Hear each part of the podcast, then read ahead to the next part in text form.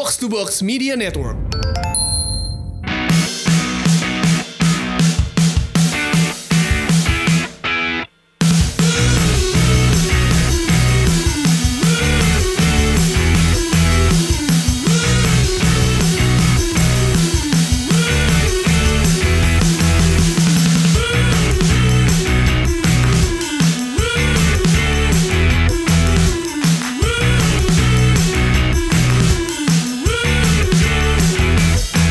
Pekan ini sepertinya sangat indah buat Coach Justin ya. Kenapa lagi? Karena Arsenal menang, ya kan?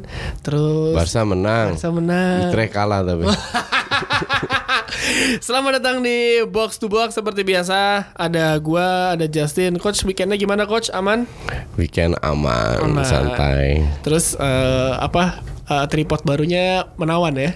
Ya, Udah udah bisa dipakai nih ya? udah udah dipakai, udah gue kemarin syuting Dua episode ya? Langsung dua episode. Iya, ya kan. Berkat tripod baru.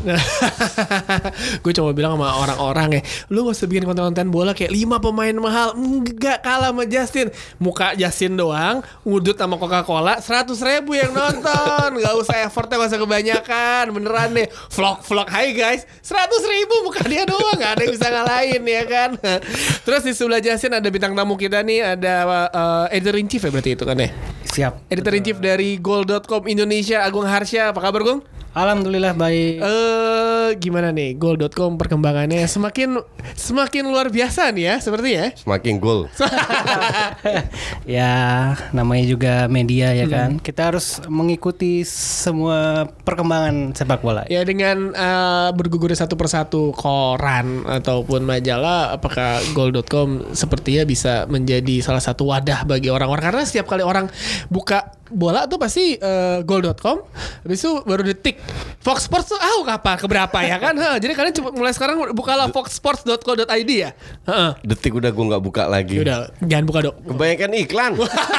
Dikit-dikit iklan dikit. Gol masih oke lah karena gol itu kan affiliated ke luar negeri luar, pusat ya. Jadi ibarat masih terkontrol lah. Kalau murni lokal wah parah. Banyak hoax. It's all about the money ya kan Tapi kita gak bakal uh, bahas soal hoax Atau kalau dulu di Kaskus gue inget banget No pick hoax kan? Yoi no pick hoax. Tapi kita akan ngebahas pertandingan yang sudah berjalan di akhir pekan lalu. Eh, Tapi sebelum itu jangan lupa subscribe Youtube kita Di Box to Box ID uh, Bisa subscribe Justin. Dia udah banyak juga. Uh, Bisa juga subscribe Youtube-nya Gol ya. Iya, Selalu boleh, boleh, boleh. videonya juga ada. Eh, Oke.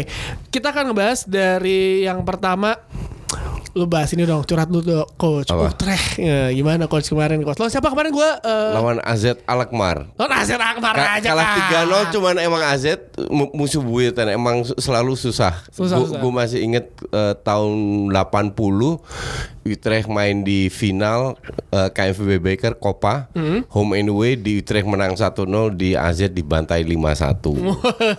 Jadi memang ya dari sisi kualitas juga kalah dari pelatihnya juga bagus John van der Brom. Hmm. Sementara Utrecht eh, pel- pelatihnya cadangan ya caretaker Dick Advokat sampai akhir musim.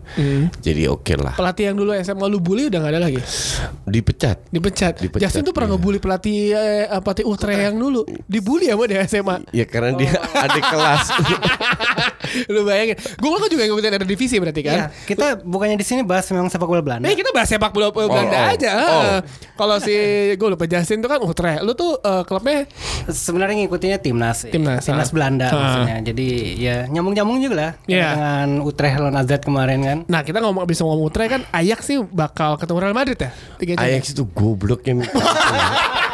Enggak lu lu tahu sih kan kan gue ngikutin siang PSV itu kalah Dua Law- Dua sama. lawan Emmen 2-0 unggul 2-2 Ya. malamnya Ajax kalau Ajax menang dapat dong. Hmm. udah berapa kali unggul ke kesalip kesa- sampai di 7 menit terakhir 4-3 eh menit 90 4-4 gobloknya minta ampun lu dasar mental kampungan lu.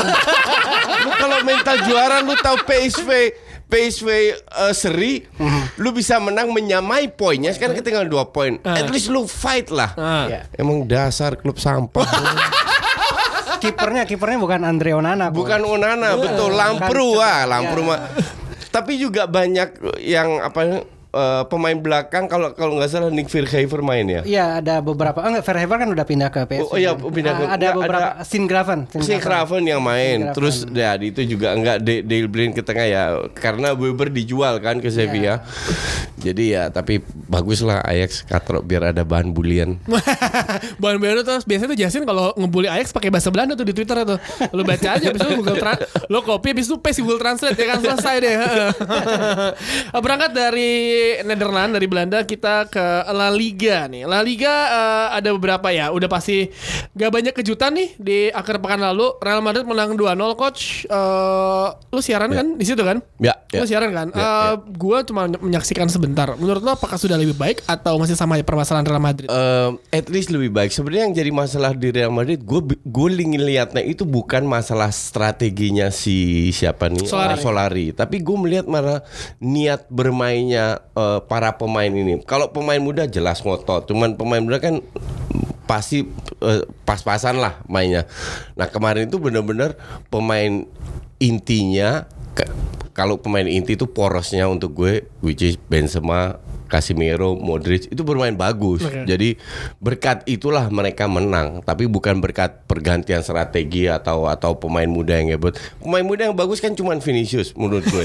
yang lain nggak jelek tapi ya so-so lah, bukan bukan eh, punya nilai tambah yang bisa mengangkat tim Madrid ke derajat yang seharusnya mereka bermain. Nah, Gung, gimana kemarin Madrid? Sebenarnya Sevilla kan juga tim yang Lagi kejar-kejaran poin kan? Lagi- ya, lagi- lagi on fire. Cuman memang yang gue lihat kalau Sevilla itu mainnya Pablo Masi ini lebih apa ya?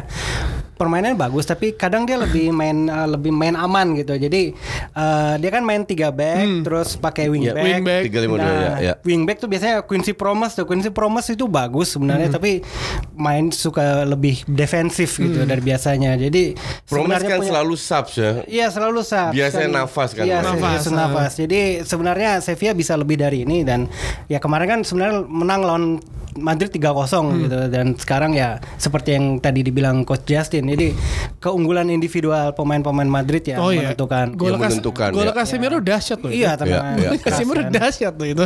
Terus dari Real Madrid ada pertandingan ya Atletico Madrid menang 3-0 lawan Huesca lah ya.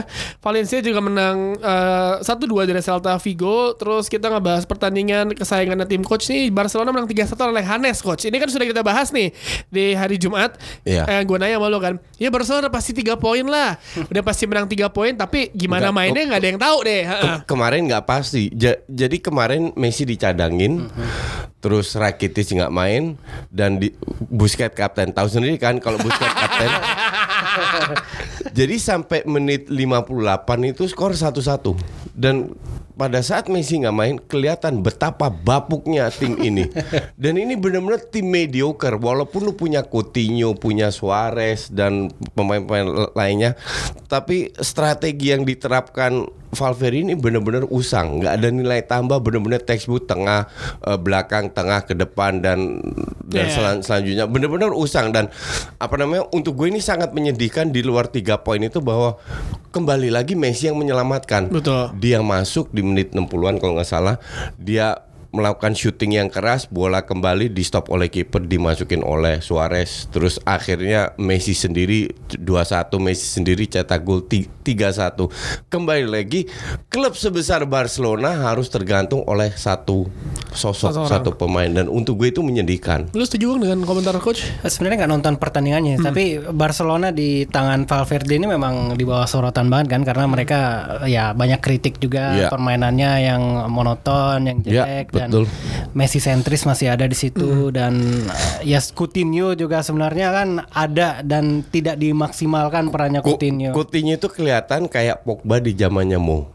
Itu benar-benar main tanpa ekspresi, nggak ada happy-nya apa itu sangat kelihatan. Ini benar-benar kalau seandainya diganti pelatih yang bisa ini orang kemarin juga main pas-pasan banget. Hmm, jadi emang harus mau mau mesti. Jadi bisa eh, dengan kata lain Messi menyelamatkan Valverde lagi nih ya. Ya, nah jadi Messi kembali membuktikan tidak hanya Valverde bahwa dia menyelamatkan banyak eh, muka para pelatih setelah Pep, di mana yang orang bilang iya kan dia pelatih bagus karena menang trofi. Nah itu kan net- netizen kardus kan ngomong begitu. selalu mengasosiasikan mengasosiasikan pelatih bagus dengan eh, trofi ya kan. Nah, di situlah kelihatan dan ini sebenarnya udah berkali-kali bahwa Messi sebenarnya yang membuat tim ini hebat, bukan pelatihnya, bukan Enrique, bukan Valverde, bukan Tata Martino, bahkan bukan yang yang meninggal itu siapa? Eh, Tito, Tito, Villanova. Tito Villanova. Pokoknya setelah zaman Pep benar-benar murni Messi yang yang mengangkat Barca. Iya kalau nggak ada Messi mungkin Barca nggak seperti sekarang. Definitely enggak. Oke. Definitely enggak. Apalagi di bawah Bartomeu pembelinya yang yang kayak tokai. Enggak, I mean lu lu kalau merasa ke apa value Barcelona itu di atas 4 miliar dolar sama nomor tiga setelah Madrid dan MU. MU nomor sama dan itu perbedaan sangat tipis sekali. Artinya lu kan klub besar, ya kan? Kalau lu klub besar, kalau lu berani menjulukan lu klub besar dengan fans whatever paling mungkin salah satu ter- terbanyak di di dunia, at least lu menunjukkan bahwa lu klub besar. Pemain apa sih yang dibeli? Malcolm lah yang dibeli, Semedo dipakai lah yang juga. dibeli. Nggak dipakai juga yang Vidal yang udah pensiun dibeli yang bener-bener nggak ada bener ni- nilai tambah yang cocok seperti Madrid punya waktu zaman Los Galacticos puluhan tahun. Nah ini sekarang nggak dilakukan karena ya Messi can handle everything by himself. Hmm, ya kan. Jadi nanti Messi Lona ini namanya kan. Iya. Messi Lona. Dari La Liga kita nyebrang ke Serie A Eh, hari Minggu kemarin ada satu pertandingan yang menurut gue seru banget. Fiorentina melawan Sampdoria nih. Ini eh, Kartu merah ya? kartu merah dan beneran kejar-kejaran sih. Eh, menit 34 Muriel nyetak gol bagi Fiorentina, Gaston Ramirez menit 44 dibalas lagi menit 70 Muriel lagi menit 81 Quagliarella nyetak gol. Abis itu di menit 85 Sampdoria unggul, Quagliarella lagi nyetak gol.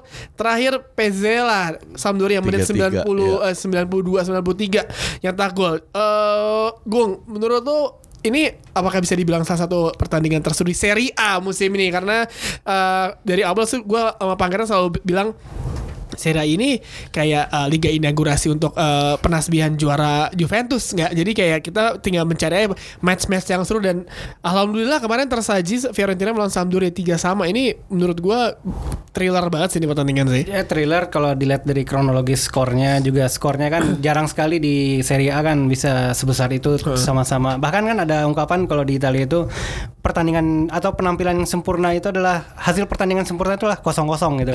Karena kedua tim sama-sama tidak melakukan Iya. kesalahan. Jadi kalau bisa ada tiga sama ini sebuah anomali dan tadi juga dibilang kan kronologisnya bagus banget. Cuman kedua tim ini sebenarnya kan eh, nggak stabil ya penampilannya kadang bagus kadang oke jadi ya sebenarnya tidak menambah nilai kompetitif Serie A secara umum Iya. sih karena tetap aja Juve lagi Juve lagi Ya kan ini liga inaugurasi Juventus kan. Walaupun sekarang eh, jarak poinnya tuh eh 6 poin. Tapi Juve masih ada one game in hand. Eh Napoli urutan kedua. Terus tadi yang kita bahas Sampdoria urutan 8 da- terus ada si Fiorentina yang di awal musim gue sangat suka ada Fiorentina karena eh, si Federico Chiesa sama Simeone galak sih nih tim nih. Tapi ya yang mengejutkan menurut gue Parma Calcio baru baru promosi udah, udah urutan 8 besar. Tapi yang mau gue tanya nih sebenarnya apa sih permasalahan utama yang dialami sekarang oleh AC Milan? Ini banyak banget orang-orang bertanya nih sama kita nih. Orang kan tanya gue, bagaimana caranya suruh bikin video lah di Twitter lah. Ba- bagaimana caranya kembali membuat AC Milan berjaya atau at least juara atau menyaing? Gampang sebenarnya Tio. Lu tinggal beli Neymar, Messi, Mbappe juara. Udah beli tiga pemain itu aja pasti juara, pasti selesai itu Juve. Tapi emang apakah permasalahan karena kita lihat setelah eranya Paolo Maldini Kakak dan kawan-kawan lah saat saat itu kan emang Milan uh gila ja- Ya. galak banget lah, tapi Invincible. invincible banget lah Wala- best. walaupun nggak selalu menjadi juara di Serie A tapi tetap selalu berada di papan atas Iya, dia iya. sudah udah pasti oh satu posisi di Liga Champions sih tapi Zamannya kulit lah. Iya. Zamannya kulit terus sampai zamannya Maldini kakak Ancelotti gitu. dan Iya, iya. lain-lain Eh, akhirnya di berapa musim terakhir eh, setelah Berlusconi menjual ya atau gimana Enggak sebelum menjual. sebelum padahal. menjual emang udah agak turun kan terus apakah ini menjadi titik najar dan di musim lalu gue inget banget mereka jor-joran beli pemain Uh-huh. walaupun ujung-ujungnya Iya hasilnya Dua- 12 pemain 200 juta. Ya hasilnya ya gitu aja Menurut lu gimana gue Ini apakah yang salah dari AC Milan nih Eh, kalau gue ngelihatnya lebih ke secara general, ini kan seri A ini kulturnya patronase banget. Jadi kalau ada sugar daddy yang oke, Iya. Papa gula klubnya oke juga. Dan beruntungnya Juventus sudah lebih dahulu melakukan apa ya? Hal itu. Bisnis plan yang lebih real gitu. Dengan punya stadion sendiri. Itu juga udah udah suatu kemajuan yang luar Iya. biasa di Serie A dan eh, tim-tim yang lain masih tergantung. Nah, Roma tergantung, Inter tergantung sama pemilik eh, pemilik klubnya Iya. kan eh, dan juga Milan gitu. Dan sayangnya Inter dan Roma sudah lebih dahulu melakukan modernisasi Iya. eh, rencana bisnis mereka, modul bisnis mereka. Milan lebih ketinggalan karena Berlusconi ini kan akarnya kuat banget Iya. dan ya ya sekarang lah akibatnya mereka ya lagi limbo ya lagi entah di mana semenjana enggak terus juga klub top Gue mau enggak gitu. cerita ada sedikit cerita tentang pa- patronase bahwa tim Itali ini eh, di apa namanya tergantung oleh sosoknya.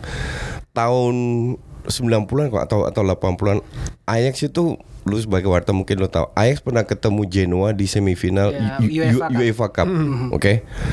Jadi pemilik eh, Genoa pada saat makan siang pemilik dan dan direktur direktur itu ditaruh di meja yang di mana menghadap ke lemari trofinya Ajax. Sengaja dibikin begitu. Lemari trofinya kan Ajax kan banyak banget. Terus ditanya sama ketua Genoa ke ketua Ajax pada saat itu ketua Ajax kalau kalau nggak salah waktu itu masih Michael van Praag. Eh, berapa duit sih yang anda sudah keluar untuk Ajax? Dia bilang saya tiap tahun bayar, bayar iur- iuran karena saya membernya Ajax dan untuk menjadi member Ajax itu dibayar iuran tiap tahun. Dia bingung kenapa ka- kaget? Iya karena kalau di Italia memang keluar eh, duit terus eh. dan klub seperti Ajax, Feyenoord, PSV, Real Madrid, Barca itu kan nggak punya sugar daddy, nggak punya ketua seperti seperti rata-rata klub di Inggris dan dan Italia. Tapi sebuah sistem yang berjalan dan orang orang boleh bilang bahwa Ajax memang sudah tenggelam dari top Eropa. Tapi at least tiap tahun mereka selalu survive berkat sistem itu dengan tiap tahun menjual 5 6 pemain dan eh, kasnya sekarang ratusan juta ada di kas dan tetap beli pemain yang murah. Delik kemungkinan dijual dengan 75 juta, beli Magellan dari Argentina 8 juta. Those kind of things itu dilakukan Ajax dan seharusnya itu seperti itu. Yang harusnya dilakukan oleh tim-tim Ke- Italia kelola sebuah perusahaan kan seperti itu. Industri sepak bola ini kan menyedihkan. Kalau kita lihat dari dari sisi perspektif bisnis, oke? Chelsea setelah 10 tahun mereka baru menghasilkan duit. Berapa duit mereka menghasilkan? 8 juta kalau nggak salah. After 10 years keluar duit. Barcelona pemasukannya 600 700 juta. Untungnya berapa? Profitnya berapa? 15 juta, 20 juta. Kecil sekali. Jadi kalau I mean perusahaan apa yang lu keluar segitu profitnya cuma 5%. Iya. Itu dalam dunia bisnis itu termasuk perusahaan buruk, ya kan? Tapi sepak bola kan different. Iya. industrinya La- beda Industrinya Industrinya beda. beda. Jadi dari sisi bisnis itu industri sepak bola itu nggak menguntungkan. Hmm, makanya tuh netizen MU sponsornya banyak banget ya kan minyak goreng minyak goreng lah dibeli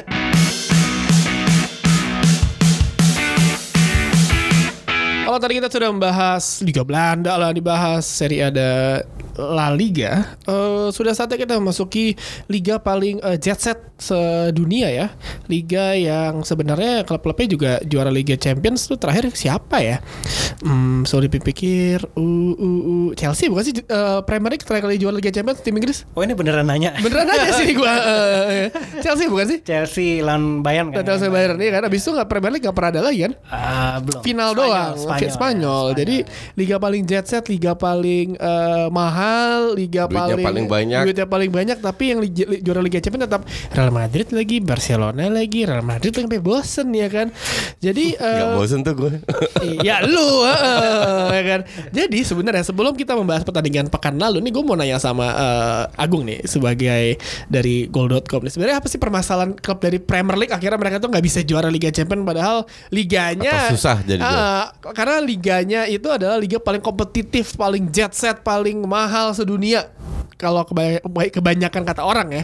Walaupun ya ujung-ujungnya Real Madrid lagi yang juara sih. Mungkin Oke. Ini pertanyaan bagus nih. Gak, enggak, gue nggak nyangka ditanya kayak gini. Tapi mungkin ini, mungkin dari segi jadwal kali ya. Oke. Eh, dari segi jadwal, mereka tetap main eh, main di periode Desember gitu. Sementara beberapa liga itu mengalami eh, istirahat kan, ada breaknya kan, ada winter break. Dan eh, kadang di periode inilah banyak pe- pemain bertumbangan kan. Kita sudah lihat sekarang eh, Liverpool. Tottenham Hotspur, Liverpool, Harry Kane cedera misalnya sampai dua bulan ya, katanya kan. Son pergi. Nah, itu Son juga ke Piala Asia. Jadi memang eh, mungkin ya, mungkin tidak ada hubungan apa bukan tidak ada. ada penyebab Iya. langsung, tapi eh, dari dari sini ada winter break ini mungkin perlu di IPL untuk supaya klub mereka bisa sukses di Eropa. Arsenal sukses di Eropa dan mungkin kalau ada winter break mungkin hasil dari Arsenal melawan Chelsea nggak seperti ini kali coach ya mungkin Arsenal bisa bisa lebih banyak golnya atau mungkin malah imbang coach menurut lo gimana menang 2-0 mengejutkan banyak pihak eh, hari Enggak, Jumat nggak mengejutkan. Nggak, Ntar dulu dong. Ini kalau berkaca dari mendengar podcast kita yang hari Jumat nih, Justin nih udah uh, kesel gitu ya. Secara taktik tapi kok eh, di dalam eh, apa manajemen internalnya nih bikin kusut nih. Justin kemarin ngomong gitu dan Iya. dan terbukti ternyata Ramsey kemarin main tuh ya kan. Dan menurut lo melawan Chelsea, eh, kita bahas Arsenal dulu ya. Arsenal strategi yang diterapkan sama Unai Emery ketika, melawan si Chelsea ini apakah the winning timnya si Arsenal Jadi atau gini. mungkin ini tambal sulam yang dilakukan oleh Unai- Emery aja nih? Oke, jadi gini, eh, awal-awal Emery itu kan selalu bermain dengan 4-3-3 karena pemainnya masih banyak, dia bisa melakukan rotasi bla bla bla. Terus ada berapa cedera, usul mulai yang dia pakai berubah ke 3-4-3. Nah, 3-4-3 ini katro dalam arti da- da- dalam arti dia tidak memiliki wingback cepat yang cukup bisa turun ke bawah. Oke. Nah, kemarin pun jam 6 sore gue bikin video di studio Bein tentang Chelsea Arsenal. Nah, itu Jam salah 6 satu coach. bebas. Kan siaran jam 9 coach. Gue jam 6 dari sana. Luar biasa loh dia. Eh, jadi eh, apa namanya eh, di situ gue gue sebut mau nggak mau mereka harus kembali lagi ke 4 back. 4-3-3 karena Bellerin sudah kembali lagi. Sekarang yang jadi masalah salah satu masalah Arsenal tek, kita bicara teknis dulu ya. Itu kan wingbacknya itu jelek banget. Di samping center backnya sering bikin blunder.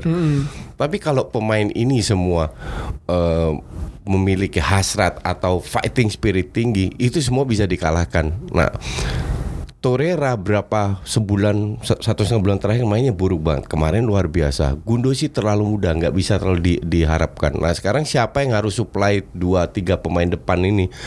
Iwobi first touchnya jelek banget. Bisanya kenapa Iwobi main terus? Karena dia pekerja dia juga bantu defense. Tapi Iya. secara kualitas sampahnya minta ampun.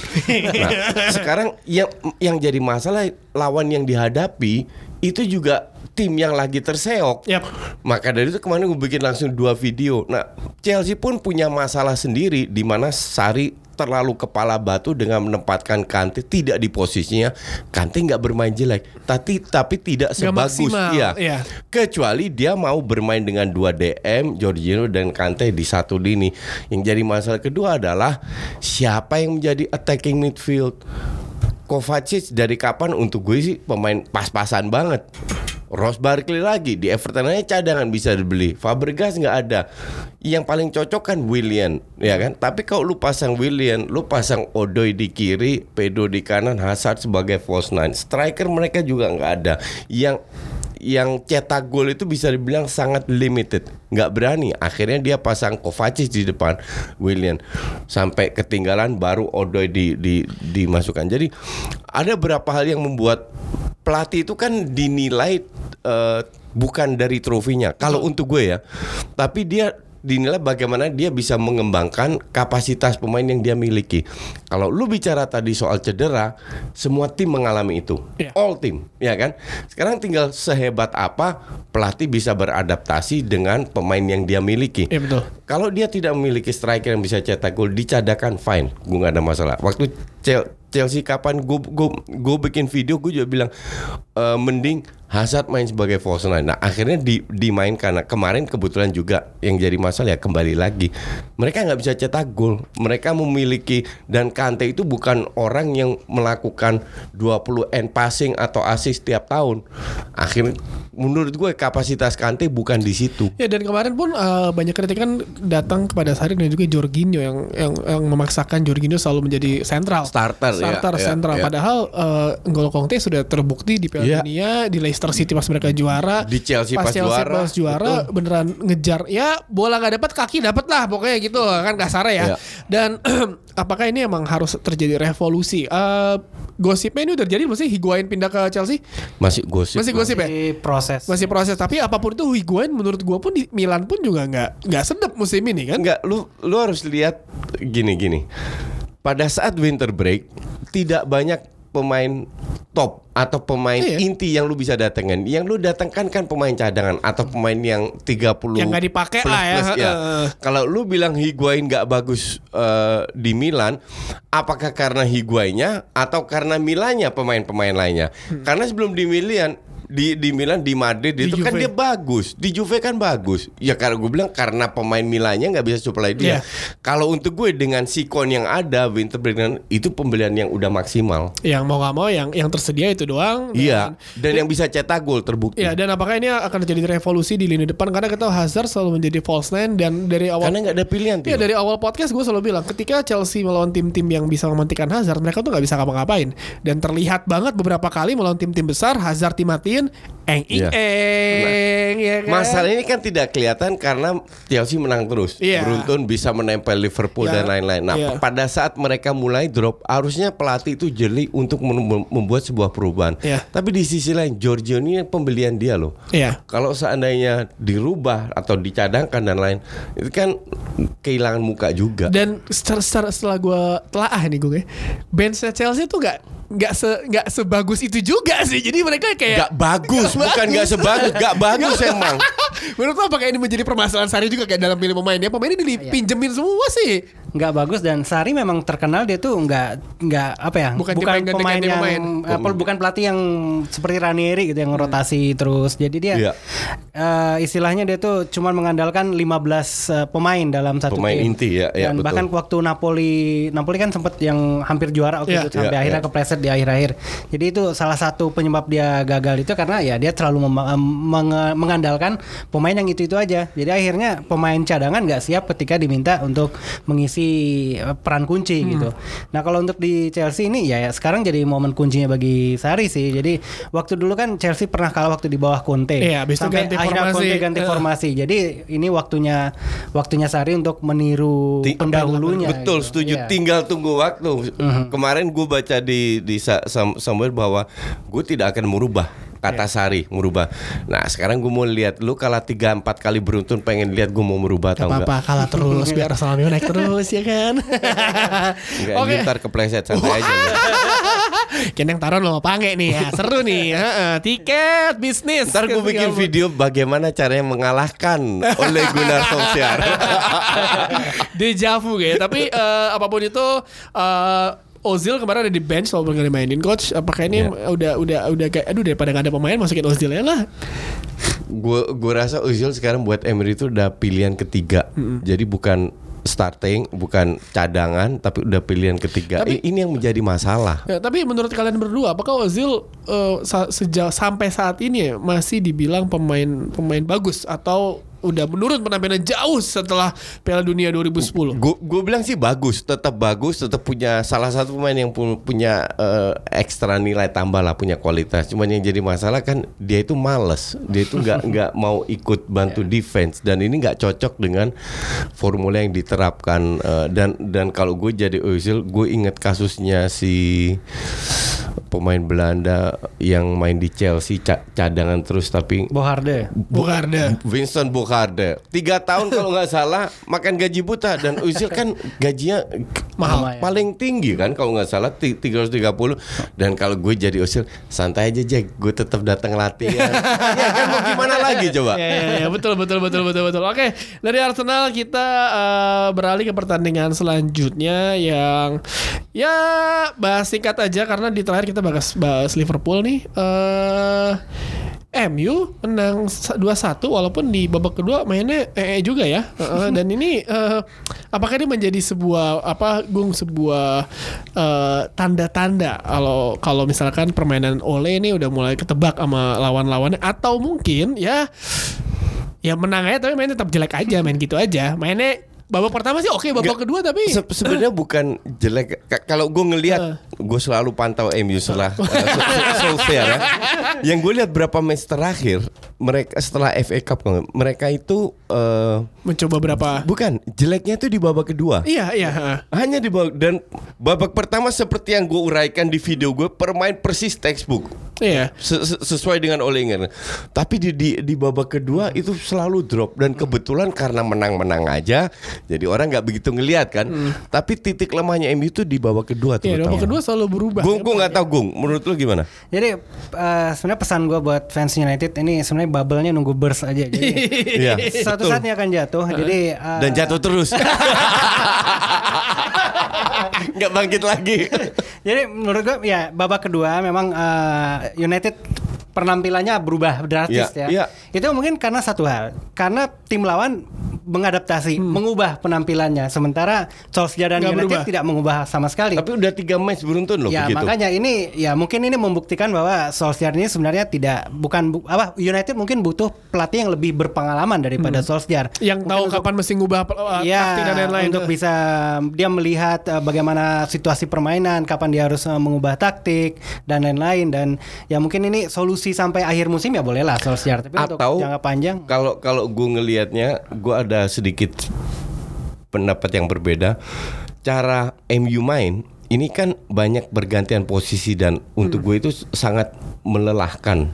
Kalau gue melihat lebih ke faktor fisik, di mana di 15 menit 20 menit terakhir mereka itu benar menurun di hampir every match lawan menang lawan Liverpool atau what- whatever lah mereka itu selalu keteteran di 20 25 menit terakhir. Mungkin ini masalah fisik. karena Di mana di- rotasi permainan gitu cepat, Bukan. tensi yang tinggi Ya, gitu. ka- karena strategi yang yang membuat mereka harus eh, Bergerak terus. bergerak terus sehingga di 15 kayak kayak pemain timnas Indonesia lah di di babak atau di let's say setengah jam terakhir di babak kedua itu sudah pelan-pelan mulai menurun. Plus di arahan Mourinho kan mereka nggak baik lari ya. Jadi belum- baik lari. Mungkin fisiknya belum balik lagi ya kan, belum terbiasa. Nggak lari sama sekali, tinggal dong dong dong ke depan. Oke dari MU tapi eh, yang paling menarik ada pertandingan eh, antara calon juara nih ya Liverpool melawan Crystal Palace ya kan gue udah senang nih. Wah Andros Townsend. Set. Babak kedua ya combro aja ini ya. Mau salah sama Firmino is back. Abis itu eh, disamain lagi sama eh, Tompkins. Abis itu mau salah lagi. Dan terakhir Sadio Mane. Tapi menit 95 tetap bisa nyetak gol Crystal Palace apakah ini? Kita bisa bilang berhati-hatilah fans Liverpool karena sinyalnya tuh sudah ada sudah jelas sih menurut lu gimana Gong? ya abis kalah dari City tuh kayaknya lebih deg-degan sekarang Liverpool mainnya nggak seperti sebelum apa waktu belum terkalahkan Ya. kan. Waktu Jadi- belum ketahuan. belum kita Setelah video gue baru tahu semua.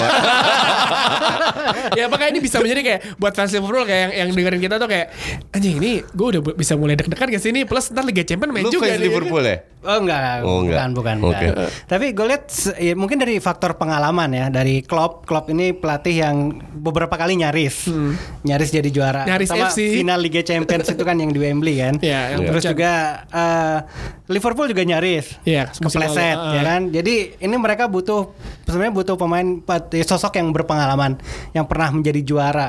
Dan itu ada James Milner, cuman satu kan, tapi kan yang pernah jadi juara Iya. IPL dan kartu merah kemarin. Iya, kartu merah dan ya sebenarnya mereka butuh pemain-pemain yang seperti ini untuk uh, figur-figur seperti ini yang untuk membawa mereka lepas dari biar ini ya, biar biar bisa sekarang. bilang ke para pemain Liverpool, ini loh rasanya megang trofi Liga Champions. ini mulusnya kayak gini loh. Ini gue pernah megang ada, ada ukiran gini loh. Ini enak loh megang gak genggam enak loh ya kan. Arsenal aja udah pernah juara. Maksudnya kayak ini kayak kayak Milner tuh butuh di situ untuk ngasih tahu gitu makanya, kan. makanya pemain United mau dengerin Solskjaer kan Mau, dia eh. zaman Om dulu Ya. gitu kan. Kalau Milner kayak zaman gue dulu nih, zaman abang dulu nih, rasanya gini loh, megang trofi Liga, trofi Liga Inggris tuh gini rasanya ya kan. Ju- ju- Kalau kalau gue ngeliat dari match empat match terakhir dia kalah lawan City dia kalah di FA Cup kalau nggak salah. Lawan Wolf ya. Eh, ya sama Wolves. Oh, ka- ka- dua kali kalah Lawan Brighton hampir imbang lawan Brighton menang 1-0 penalti. penalti terus kemarin keteteran lagi. Kemarin kebobolan 3 gol loh. Yoi. Khas Gue banget Roy ngeliat Hodgson kan. se- semenjak di empat pertandingan ini bukan Liverpool yang kita kenal. Sedap. Nah, apakah masalah dengan pemainnya? Gue gue rasa nggak bukan masalah dengan strategi karena strategi sama pemain nyaris Ya, sama. Cuman. Wijnaldum kemarin nggak main dan itu salah satu pemain kunci dalam sistem yang diterapkan oleh klub. Cuman kita juga harus sadar pemain ini kan juga manusia, ya kan? Jadi pasti ada drop-dropnya. Pasti, pasti. Nah, yang jadi masalah dengan Liverpool karena mereka tidak bermain dengan seorang playmaker. Kemarin Nabil Keita itu jelek banget mainnya. Kalau ada satu dua pemain, nggak usah lima enam, satu dua pemain yang buruk aja, itu sistem drop. Nah, ini yang jadi ini yang harus diwaspadai oleh klub bukan masalah sistemnya, tapi bagaimana pemain yang 11 pemain yang bermain ini tetap bermain sesuai dengan uh, performanya. Ya anggapannya kayak satu sistem saya dicolokan dicabut satu berarakan nih pasti kan eh, sekrup dan lain-lain ya Iya, kan? Heeh. iya. Dan emang eh, ya sejauh ini emang playmaker sih nggak ada sih yang harusnya bisa diolah jadi si Jordan Henderson tapi nanti Henderson kan nggak nggak se-playmaker itu dia bukan kan. playmaker sama bukan sekali. playmaker Yang dia. yang bisa jadi playmaker kan cuma satu, Lalana. Itu doang. Cuman kalau dia jadi playmaker dia harus merubah sistemnya. Iya. Apakah dia bermain dengan Wijnaldum sebagai attacking midfield atau bermain ber- ber- bermain dengan dua dua DM dan itu kan semua bi- bi- bisa disiasati oleh Iya. tim lawan. Dan gosipnya Lalana pun mau ditawar Glasgow Ranger kan? Siapa? Dipinjem. Mas ya? Oh. Dipinjem. Siapa? Lalana. Oke. Glasgow Ranger. Jadi ya mau nggak mau emang eh iya maksimal pemain yang ada atau mungkin mengubah sistemnya untuk Ya, beradaptasi. at, at least ada plan B lah. Iya, ada plan Sekarang lu dua kali bermain buruk tapi lu tetap menang dengan selisih satu gol dan beruntung. Tapi sampai kapan lu mau beruntung terus? Ya kan? sinyal, ini udah sinyal bahwa mereka sebentar lagi at least seri lah, imbang lah, imbang. Tapi dari yang sudah-sudah memang Klopp ini kan bukan pelatih yang gemar, bukan gemar, Bukan. bisa mengubah sistem dengan Iya. seketika Ya. gitu. Ketika Dortmund itu sempat yang sampai hampir Iya. papan bawah itu kan, itu kan salah satu salah satu bu- bukti ya bahwa dia sebenarnya Dan akhirnya dipecat. Iya dan pakemnya dia sebenarnya yang itu itu aja terus gitu. Jadi ya ya sekarang kalau mau jadi juara ya ya seperti Sari tadi Enggak kan kalau nggak salah gue gue pernah bilang berapa bulan yang lalu gue nggak ngelihat Liverpool jadi juara karena gue, gue yakin akan drop. Untuk gue tetap tim yang terbaik suka nggak suka tetap City. Ya. Yang paling konsisten ditambah itu benchnya sangat memadai. sangat padat ya. Iya. Dan pertanyaan terakhir gue sebelum menutup podcast ini banyak terjadi di netizen banyak pertanyaan. Eh acting yang dilakukan oleh, oleh Muhammad Salah, ya kan? Ada berapa pertandingan dia nggak disentuh jatuh dan penalti. Eh kalau kalian melihat ini eh, berapa rating eh, yang diberi, berapa bintang dari lima bintang yang diberikan kalian kepada acting yang mau salah nih dari coach dulu nih? Tujuh. lima, tujuh, oke. Gue mas, Gung sama tujuh aja. tujuh. Tujuh aja. Ya emang ya Aman. kan kalau tim-tim gitu tiba-tiba bisa jatuh tapi tetap menang ya nggak apa-apa lah. Fansnya pasti juga senang. Udah kalau gitu eh, terima kasih coach sudah Sip. datang lagi nih. Emang harus datang terus ya. Kok terima kasih sama lu. Weh, thank you, thank you banget nih. Sama-sama. Minggu ini ada feature apa yang menarik di goal.com? Feature apa ya? Mungkin PSSI. Oh iya, itu masa lalu ya kan. Iya, Jangan asal ngomong. Tapi sebelum gue menutup, gue mau ucapkan selamat kepada Vietnam yang lolos ke babak delapan besar Piala Asia. Wih gila, kiper jago loh ya kan. Bye bye.